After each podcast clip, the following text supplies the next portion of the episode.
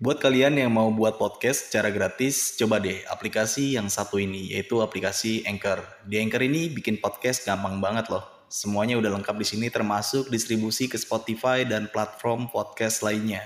Seperti Apple Podcast, Google Podcast, dan masih banyak lagi. Jadi tunggu apa lagi? Download aplikasi Anchor sekarang dan buat podcast kalian semenarik mungkin segera.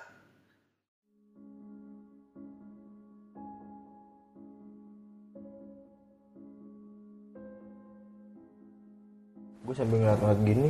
Nah gue ngeliat tuh kayak dari jauh kok kayak ada orang gendut bang.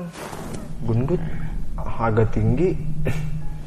Persis sama yang tadi gue lihat tuh yang patung yang semar tadi tuh. Tapi ini lebih gede nih. Kayak orang tapi gendut kayak buto bang. Kayak buto hijau tapi ini hitam dia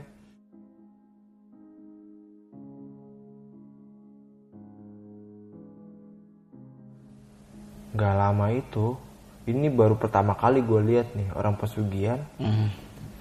Jadi ada harimau gede gitu bang, gigit pocong, gendong pocong sih. Aduh, nyamperin ke arah tuh orang lagi pesugihan. Harimau, serius harimau. Harimau. Ya lu bisa bayangin tuh harimau segede apa kan kita orang segede gini digendong pakai mulutnya dia. loh.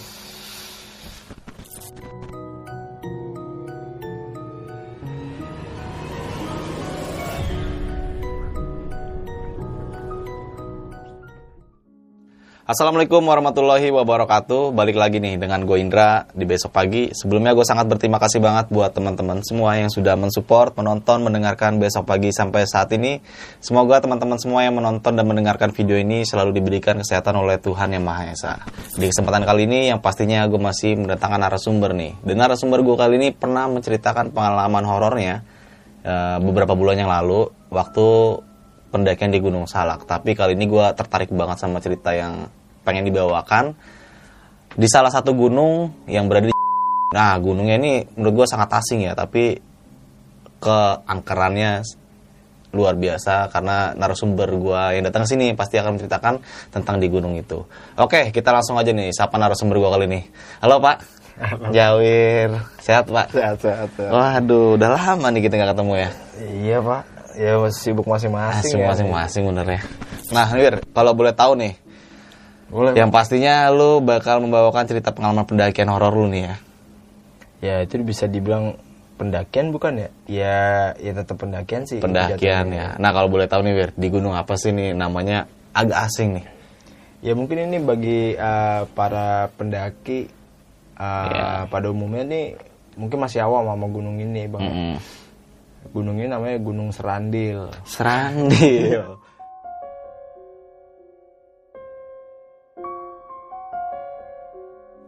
itu gua hampir dua hari bang itu, hampir dua hari di Gunung Serandil itu.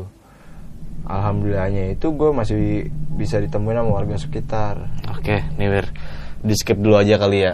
Karena tadi kita udah sempat berdiskusi di Gunung Serandil ini tingkat horornya sangat luar biasa ya teman-teman ya. Oke, mungkin kita nggak usah berlama-lama waktu lagi. Gunung Serandil tahun 2012 yang akan diceritakan oleh Bang Jawir atau Indra. Kita langsung aja masuk ke ceritanya.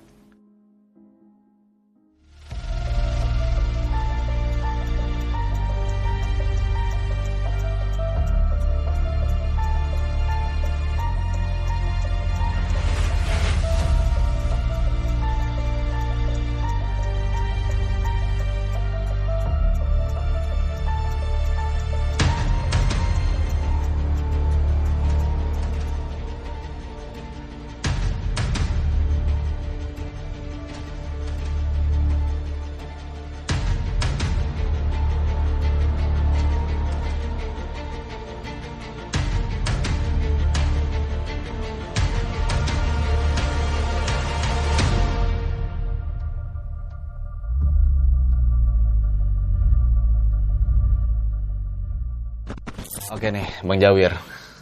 Sebelum masuk ke cerita ke Gunung Serandil ya nih ya, pengalaman kejadian horor lu yang sangat luar biasa banget tadi sebelumnya gue sempat mendengar kisi-kisinya dari lu dan mungkin teman-teman semua nih penasaran sama cerita lu juga nih yang akan dibawakan tapi akan lebih baik ya kita minum dulu nih bang supaya nggak aus jelek Nah silakan bang Jawir ambil Maaf ya bang.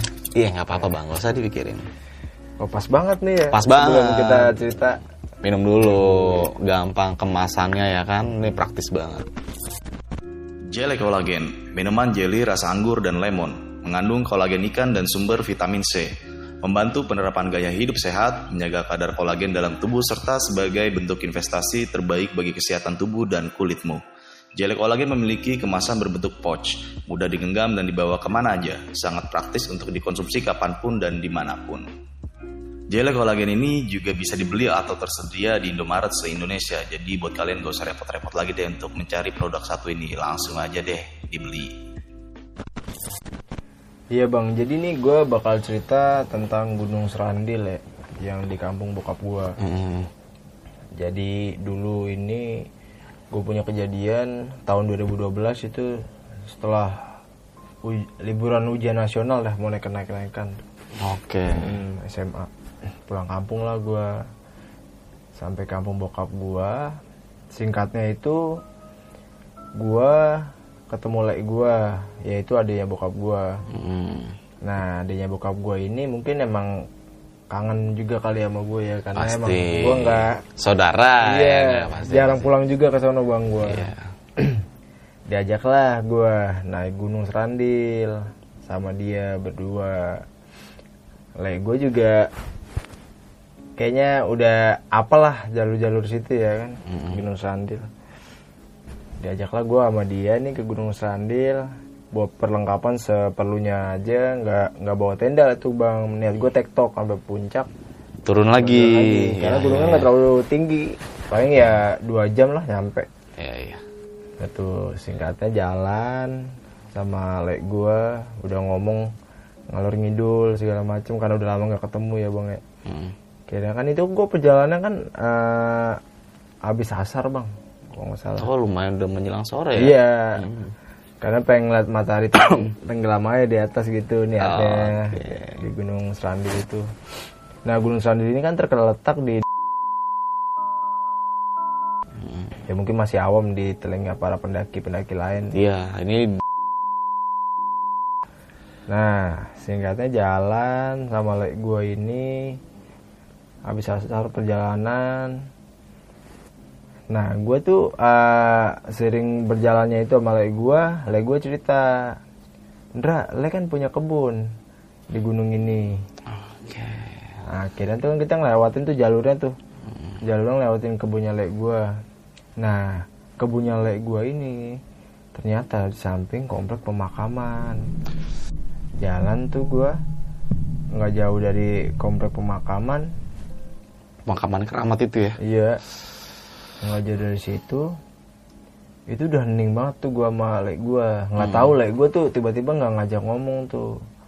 Pas di gua ngelewatin daerah situ gua nggak tahu udah ada apaan gitu ya. Lek, ngapa lek? Diam aja. gue bilang gitu bang. Wetengku lesu. Kata dia begitu. Wetengku lesu tuh artinya Lapar kan? iya perut saya lapar bang gitu. Oke, jadi dia le tuh le, lu tuh diem karena lapar ya? Iya dia kalau lapar emang diem bang. Oke.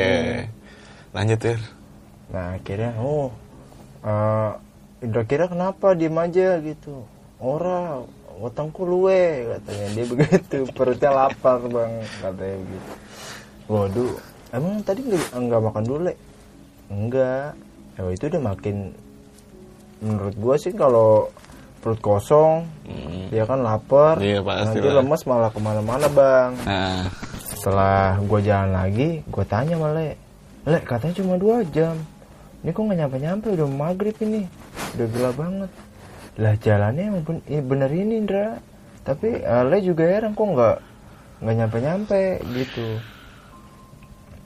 Nah akhirnya gue istirahat dulu tuh bang dan gue istirahatnya itu ada kayak patung dua gitu ada pada gini di tengah jalur. Bukan di, eh, di kanan kiri jalur sih. Nah itu patungnya tuh perawakannya kayak semar lu tahu se- semar gak sih bang? Iya. Toko semar? Apa- oh, gendut, gemuk gitu ya. gendut gitu. tapi dia cat hitam semua bang. Wes naiknya di sini kata le gue Hmm. udah di sini dulu kata le gue begitu. Ini ada patung ini gak apa-apa le gak apa-apa iki mah. Le gue bilang begitu. Nah nggak tahu itu sumber masalah tuh ternyata dari situ bang. Dari lu? Dari gua senderan tuh oke. di patung itu berdua oleh gua. Akhirnya gua ngelanjutin jalanan tuh. Agak naik lagi. Setelah 50 meter gerimis bang. Makin mencekam banget kan? Makin mencekam. Akhirnya ya karena gerimisnya nggak terlalu deras juga masih bisa jalan terus kan. Jalan terus. Nah like gue nih tiba-tiba jalan kayak sempoyongan gitu bang. Ya gue inget nih tadi dia bilang belum makan ya kan.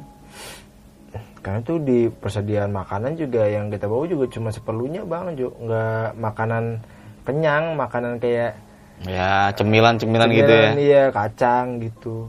Ya di desa soalnya mau beli apa nah kira tuh kenapa le gue tanyakan gitu.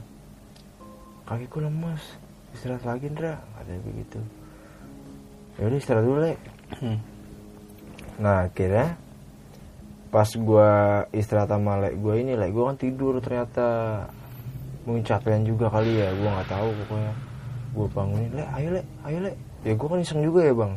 Maksudnya sendirian di situ jadinya nggak ada teman ngobrol mungkin lek gue juga capek bingung juga gue gue bangunin ya gue kasihan juga tapi gue juga takut nggak bangun bangun tuh bang lek gue nah itu kan gue jalan pakai pakai petromak lampu zaman dulu tuh bang Oh berarti lu nggak bawa headlamp nih? Enggak, zaman itu belum mungkin belum ada kali.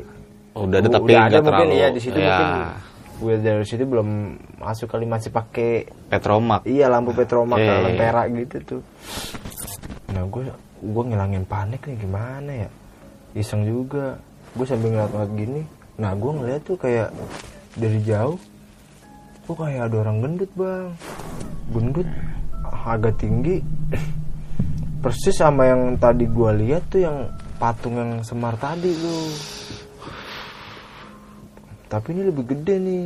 Kayak orang tapi gendut kayak buto bang, kayak buto hijau tapi ini hitam dia. Semua badan hitam gitu. Mm-mm. Nah yang putih itu cuman di sini di caling bang. Itu ada calingnya, gue tegur sih. Gue makin gak jelas itu. Takut, akhirnya gue lari tuh bang ke segala arah. Gue udah nggak mikirin lagi gue tuh. Gue udah panik, udah nggak bisa mikir jernih tuh gue. Iya, iya. Gue lari ke segala arah, nggak tahu ke mana. Karena gue ketakutan juga kan.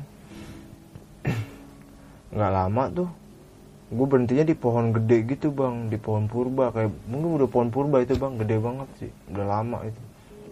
Oke. Udah tuh, gue ketolongnya karena kedengeran suara ajan. Wah, paling nggak kalau dengar suara ajan kan ah, jin kayak gitu kan biasanya kan takut ya malah ke Hmm. tempat-tempat yang jorok biasanya. Setahu gue gitu bang. Jadi Ya, sedikit, sedikit lebih nenangin gue Oh, deh iya. denger aja makanya gue bisa sampai di pohon itu buat istirahat sebentar. Azan maghrib ini ya. Azan maghrib bang. Masuklah ketika ajan itu udah mau berakhir nih. Udah mulai ketakutan lagi tuh gue. Sekarang gue udah mikirin gimana nyari like gue nih. Hmm. Gue udah nggak tahu tuh di mana. Letak lu. Iya, alhamdulillahnya tuh lentera yang gue bawa masih nyala bang. Oke. Gue nggak bawa HP bang, soalnya pas naik itu. Pencahayaan, da- pencahayaan dari itu doang. Iya. Akhirnya ya udah gue mutusin ya ya jalan juga udah nggak tahu arahnya ke mana. Sambil berdoa aja gue biar ketemu sama lek gue lagi. Malam juga kan bang. Iya, iya. udah maghrib gitu udah gelap banget. Nah sampailah tuh gue kayak batu mungkin bekas petilasan ya bang. Mhm. ada sajen di atas batunya itu. Gue kecilin gue sambil merhatiin situ tuh bang. Sambil merhatiin nggak lama itu ini baru pertama kali gue lihat nih orang pesugihan Mhm. jadi ada harimau gede gitu bang gigit pocong gendong pocong sih aduh nyamperin ke arah tuh orang yang lagi pesugihan Harimau, serius harimau. Aduh. Ya lu bisa bayangin tuh harimau segede apa kan kita orang segede gini digendong pakai mulutnya dia. loh. Nah itu gue setelah ngeliat itu tuh udah campur aduk tuh bang pikiran gue. Gue mau lari, takutnya malah membahayakan gue juga. Hmm. Gue tetap di situ, tapi gue mau ngapain? Takutnya malah serba salah juga deh. Pokoknya tuh bang gue udah pikiran udah ke mana-mana tuh.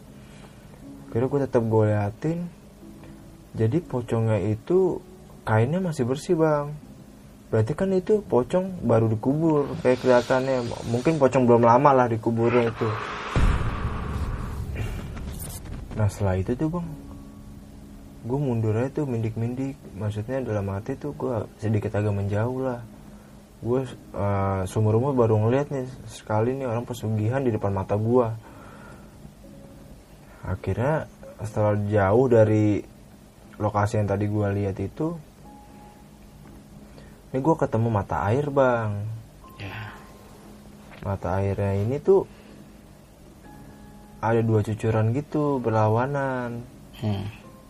Maksud gua kalau ada mata air kan paling gak nih ada jalur nih yang biasa dilalui mungkin warga lokal atau orang-orang yang pernah daki sini. Hmm, iya. ya ketemu jalur lah paling gak kalau dekat mata air. Pikiran gue begitu gue deketin tuh mata air. Nah pas gue deketin mata air gue ngeliat like gue ngeliat like gue itu lagi senderan di pohon.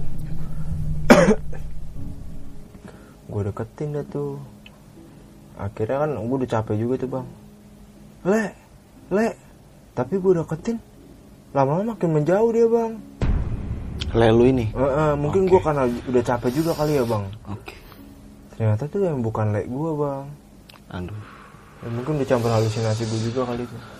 Wah lek gue tuh. Gue deketin le le. Tapi dia cepet banget duduk pindah ke- ke tempat pohon satunya satunya lagi gitu bang gak gapai akhirnya gue udah capek. Udah tuh gue istirahat dulu. Gue udah bingung mau ngapain. Gue udah pasrah juga itu bang. Sambil kalau misalnya emang masih dikasih pagi gue kemungkinan masih bisa selamat itu. Ya. Nah akhirnya kan setelah gue udah bingung nggak nggak tahu mau ngapain lagi bang. Dan tadi gue liat like gue ternyata bukan. Itu mungkin makhluk penunggu sini apa gimana gitu. Nah tiba-tiba itu mungkin karena gue kecapean gue senderan tapi gue tiba-tiba bangun gitu bang.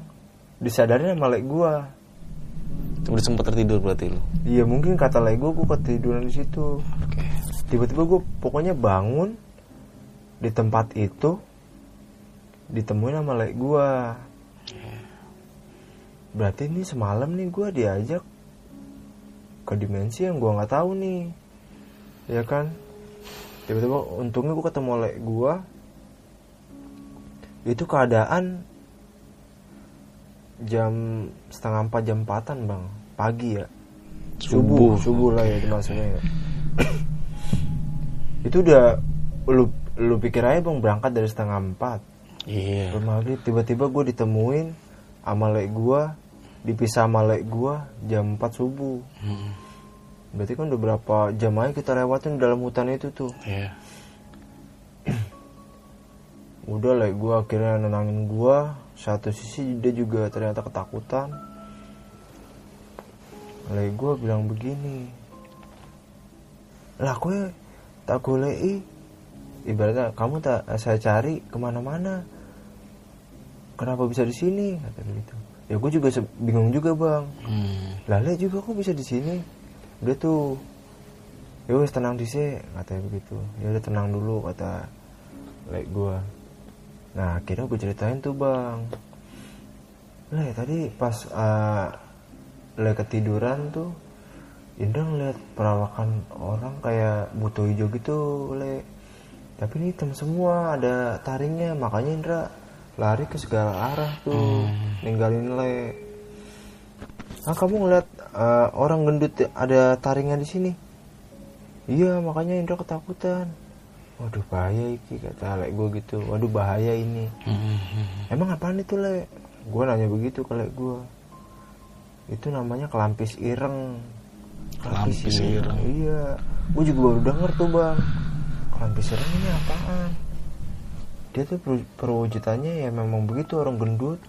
Hitam semua ada taringnya Hmm. mirip patung yang tadi kita istirahat di situ.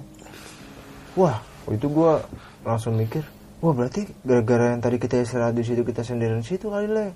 Ya mungkin bisa jadi. Le gua langsung udah mukanya udah makin panik juga tuh. Hmm. Ya kue banyak-banyak istighfar, banyak-banyak berdoa. Hmm. soalnya uh, kata dia mitosnya tuh orang yang lihat itu perwujudan kelampis serang itu rata-rata nggak keluar dari gunung itu. Maksudnya nggak keluar selamat. iya nggak bisa keluar dari gunung itu deh pokoknya. Lah gue juga udah panik gitu Nah, sebelum masuk ke cerita, untuk kalian yang ingin menjadi narasumber di besok pagi dan mempunyai cerita horor dalam pendakian, kalian bisa kirim cerita kalian ke Instagram official besokpagi.idv atau melalui email besokpagi.gmail.com. Oke, kita langsung aja nih lanjut ke ceritanya. terus kita berdoa aja kita cari jalan yang menuju ke bawah pokoknya. Pokoknya nanti mau di bawahnya jurang atau apa pokoknya kita di bawah dulu yang penting kata lek gue begitu. Akhirnya gue jalan tuh sama lek gue jam 4 subuh tuh. Bang perjalanan turun gue ceritain lagi. Ya. yang masalah gue ngelihat ada orang kayak pesugihan Lek, Indra juga ngeliat itu ada orang kayak pesugihan gitu disamperin sama harimau yang gendong pocong le ah kau yang ngeliat orang pesugihan kata lagi gue begitu kan itu jenengnya pesugihan Rowo Jombor Rowo Jombor. Iya, Rawo Jombor bang. Jadi like gue tuh bilang, oh itu ben- berarti benar itu yang gue lihat tuh orang pesugihan. Rawo Jombor. Ya udah, like gue tuh langsung ngajak gue, yos pokoknya kita medun. Pokoknya kita harus turun sekarang juga, kata like gue begitu kan. Ya udah gue turun tuh akhirnya. Alhamdulillahnya, gue ketemu lagi tuh bang jalur yang gue naik pertama. Gue mulai gue udah merasa lebih tenang dah tuh. Udah merasa lebih tenang maksudnya udah pasti nih jalur udah ke bawah deh pokoknya. Lego udah apal ya kan. Udah kita istirahat dulu ini kita udah disasarin ini. Udah nggak masuk akal ini soalnya. Kita berangkat kan setelah asar setengah empat jam empatan. Masa kita sekarang kondisi jam 4 pagi gini kalau kita nggak dikerjain sama penghuni sini nggak mungkin kata lego. Istirahat sebentar. Akhirnya ajan subuh tuh bang. Ajan subuh udah tenang dah gua. Udah alhamdulillah dah. Kalau gue turun sampai gue bawah udah pagi dia tuh. Nyampe lah gue di rumah. Nah gue kan masih ganjel di hati ya bang. Apa yang gue lihat dan gue rasain di itu gue ceritain semua tuh sama lek gue le itu yang semalam pesugihan Rawo Jember itu gimana le maksudnya? Iya Andra, kalau pesugihan Rawo Jember itu itu dia bakal numbu, numbalin uh, tujuh turunan. Jadi uh, dari keluarga lu itu nanti tujuh turunan tuh pasti ada yang mati dan jasadnya itu dimakan sama yang pesugihan itu yang digendong tadi sama harimau. Itu sampai tujuh turunan bang.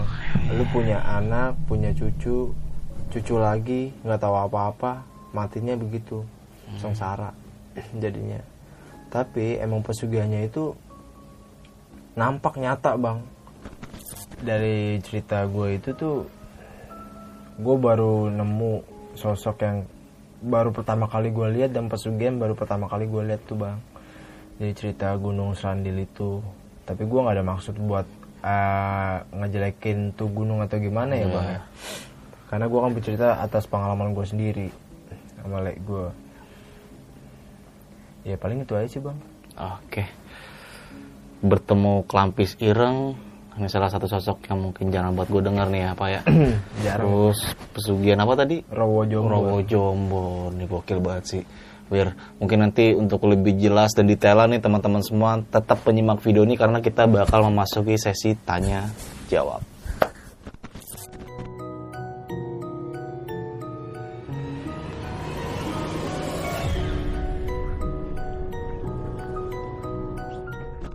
Oke nih, thank you banget nih Wir nih. Lu udah mau berbagi cerita lu lagi nih. Tapi kayaknya sebelum kita mengulas lebih dalam lagi di pendakian lu di Gunung Serandil ya.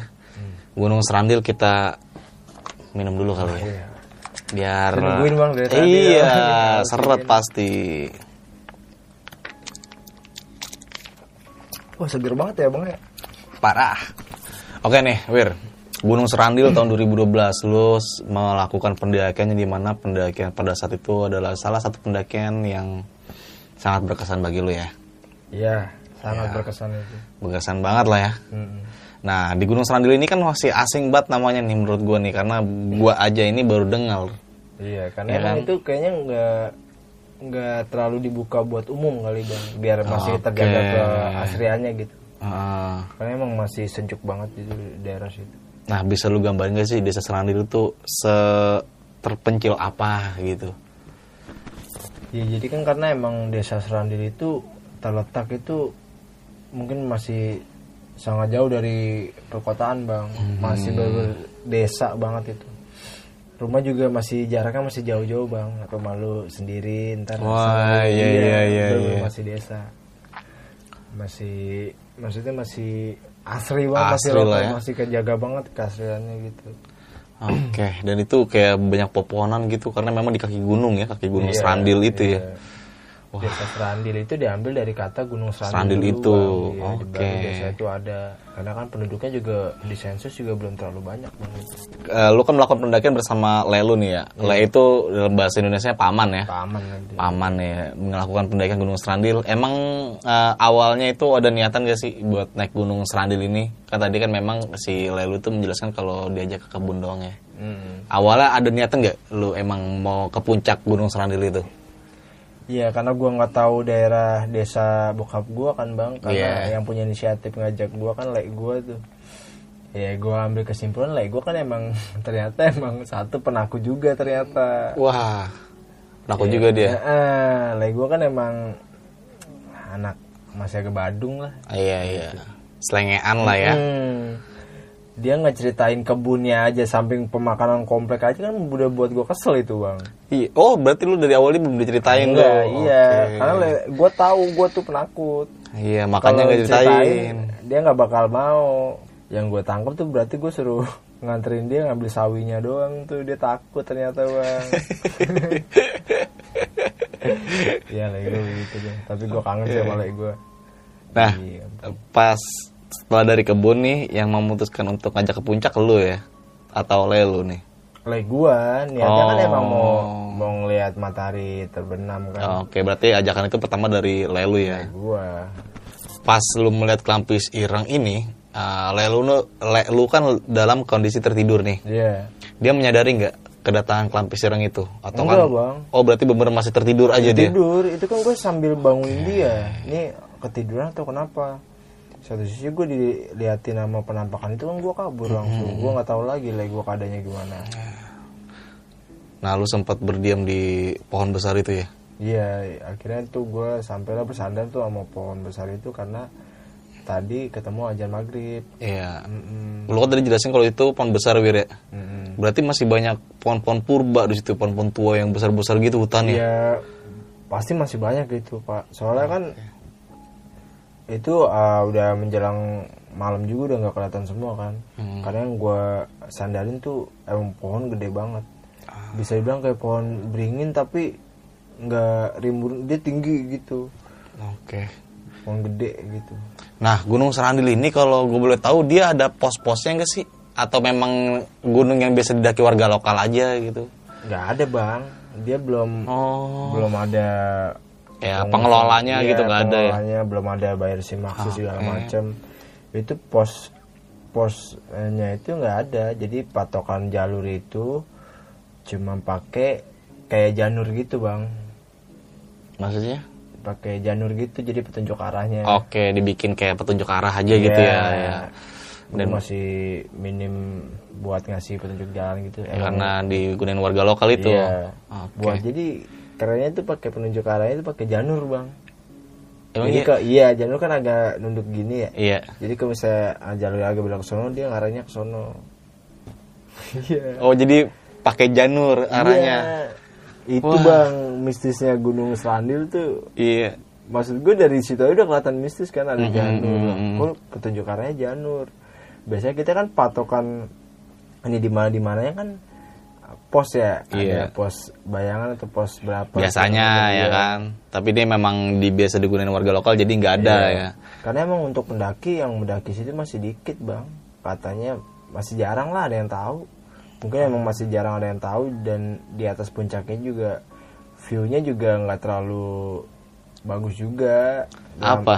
dalam arti Oh, tuh iyalah, yang gua terlalu. dice- ah, yang diceritain sama gue kan karena itu nggak terlalu tinggi bang Iya, Gunungnya iya. masih ada lagi yang lebih tinggi itu yang lebih bagus mungkin pemandangannya makanya di situ tuh masih jarang ah, banyak pendaki yang ke situ Oke. Sampai pada akhirnya lo bertemu salah satu orang pesugihan Rowo Jombor ya, Wir ya? Iya itu sekian Wah gila udah namanya aja udah serem banget menurut gua Rowo Jombor. Asing ya, Bang, ya? Asing banget lah menurut gua di kuping gua nih. Apa nih Rowo Jombor? Tapi kalau boleh tahu arti Rowo Jombor itu apa sih? Kalau itu sih gue kurang tahu juga bang kalau Rowo Kalong gue tahu Rawa Kalong ya kan.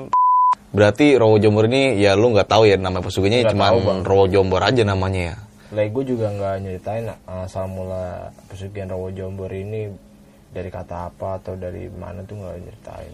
Nah berarti pesugihan ini ya dilakukan di Gunung Serandil itu, Wir. Yang gue lihat sih di Gunung Serandil. Om lu menjelaskan kayak gitu nggak? Kalau orang di situ berarti banyak pesugihan dong berarti ya? Ya masih kental bang. Soalnya Oke. eh, di Ponorogo tuh klinik sama mistisnya masih kental. Soalnya kan reok kayak segala macam kesenian sono kan masih berhubungan bau dengan mistik ya? mistis. iya. Kayak reok juga tuh Iya. kalau kita bahas-bahas tentang reok ya. Itu mistisnya kayak gimana sih dia tuh kayak kental banget dari Ponorogo tuh. Kalau yang setahu gue sih reok kalau orang yang main reok kan itu gede bang. Itu beratnya berapa kilo itu? Mm-mm. kalau nggak dirasukin sih nggak bakal keangkat sih. Soalnya kan dia ngangkatnya pakai gigi bang. Iya, bukan pakai tangan ya.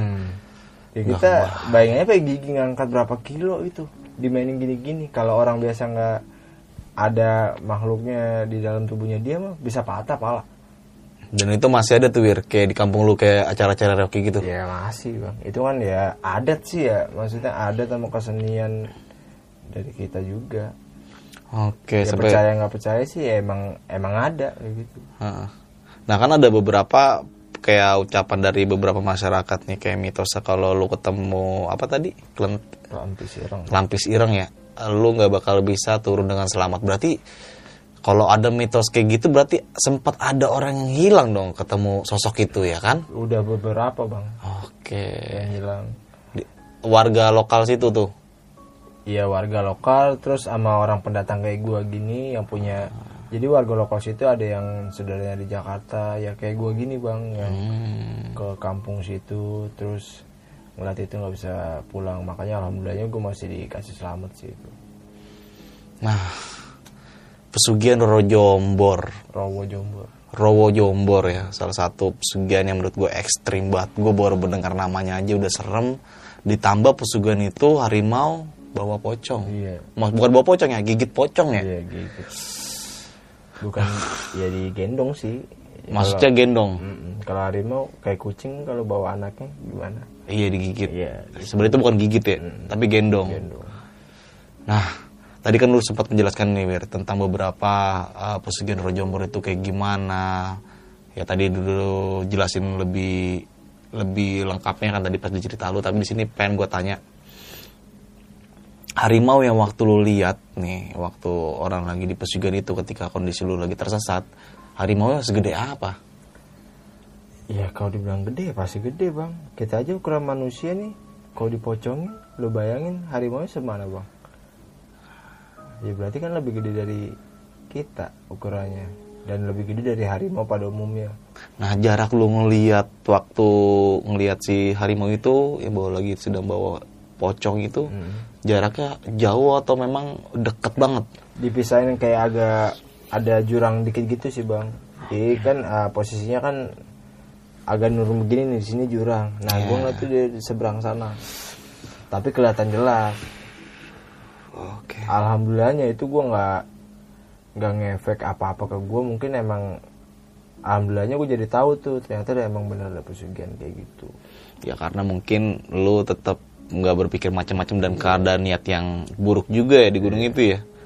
Jadi ya memang kayak dikasih tahu aja di sini tuh ada kayak gini gini gini mungkin ya menurut cara gua untuk ya. menyambut mungkin ya. Iya, menyambut ya kan, karena mungkin wah ini eh, salah satu keturunan gue di sini harus tahu nih gini gini gini ya mungkin menurut gue, tapi kan gue nggak tahu lagi tentang masalah itu. Tapi berarti mitos yang ketemu apa kelampis ireng ya, Hmm. kelampis ireng itu terpatahkan dong ketika lu turun dengan selamat ya kan? Berarti ya itu cuma sekedar mitos aja ya, ya, kan? cerita rakyat aja. Cerita rakyat aja oke nih ketika lu turun kan akhirnya lu bertemu nih sama salah satu lek lu lagi nih sempat terpisah selama beberapa jam ya kan? Mm-mm. itu menurut gua lumayan cukup lama ya lama pak. Lama banget itu. A- ada nggak sih kayak lek lu tuh ngalamin kejadian sewaktu dia terpisah sama lu ngalamin kejadian apa aja tuh? Sempat cerita gak ke lu? Kalau dia pas sadarnya itu ya bingung juga ngeliat gua nggak ada. Dia nyariin gua. Kalau dia nggak diusik bang tapi gua yang diputerin aja tuh di situ. Oh berarti lu yang dibawa tersesat ya? Mm-mm. lek lu tuh enggak? Enggak. Nah enggak lah gue juga pas nyari gua itu tanpa sadar dia berjam-jam di hutan muter-muterin. Akhirnya sampai ketemu jam 4 itu kan. Dan pada akhirnya ketemu lu dalam kondisi lagi tertidur. Iya dia nyadarin itu. Ya gila sih di itu. luar nalar ya. iya menurut gue itu di luar nalar kok sampai bisa hilang sampai berapa jam ketemu subuh ketemu lagi ya kan? Iya. Nah tapi di sini yang pengen gue tanya ketika lu eh, udah sampai turun nih lu ngeliat lek lu ini yang lagi bersender di pont ternyata dia pindah-pindah nih. Kondisi pada saat itu lu memang lagi capek batir. Ya itu udah itu udah pikiran udah nggak karuan tuh bang. Udah campur aduk makanya juga gue capek juga udah gua nggak tahu harus ngapain pikiran udah ke mana-mana. Ya itu mungkin halusinasi gua aja sih bang kalau yang itu ya mungkin emang bener ada penampakan kayak gitu kurang tahu juga. Tapi emang samar-samar di mata gua. Ya ada kondisi lu juga sangat Mm-mm. satu panik capean juga ya macam-macam campur aduk. Iya gerimis juga ya kan wah itu gimana waktu gerimis? Gue lupa lagi. Ketika gerimis itu lu sempat memakai jas hujan apa memang gak pakai jas hujan tuh pakai. Hah? Nggak pakai. Nggak pakai? Wah. Orang dari perjalanan awal tuh ya cuma udah dibilangin gunungnya deket kok dan cuaca juga kayak terang-terang aja gitu. Hmm. nggak kepikiran bakal gerimis kayak gitu tuh. Makanya dia nggak bawa jas hujan segala macem. Iya, iya, iya. ya Lego juga emang persiapannya kurang Ya karena emang udah- mikirnya, iya udah maksudnya ya karena mikirnya deket cuma dua jam sampai puncak aja ya kan, makanya ya udah lah gak usah bawa apa-apa. nah dari situ tuh bang gua sama Lek gua jadi rada kurang percaya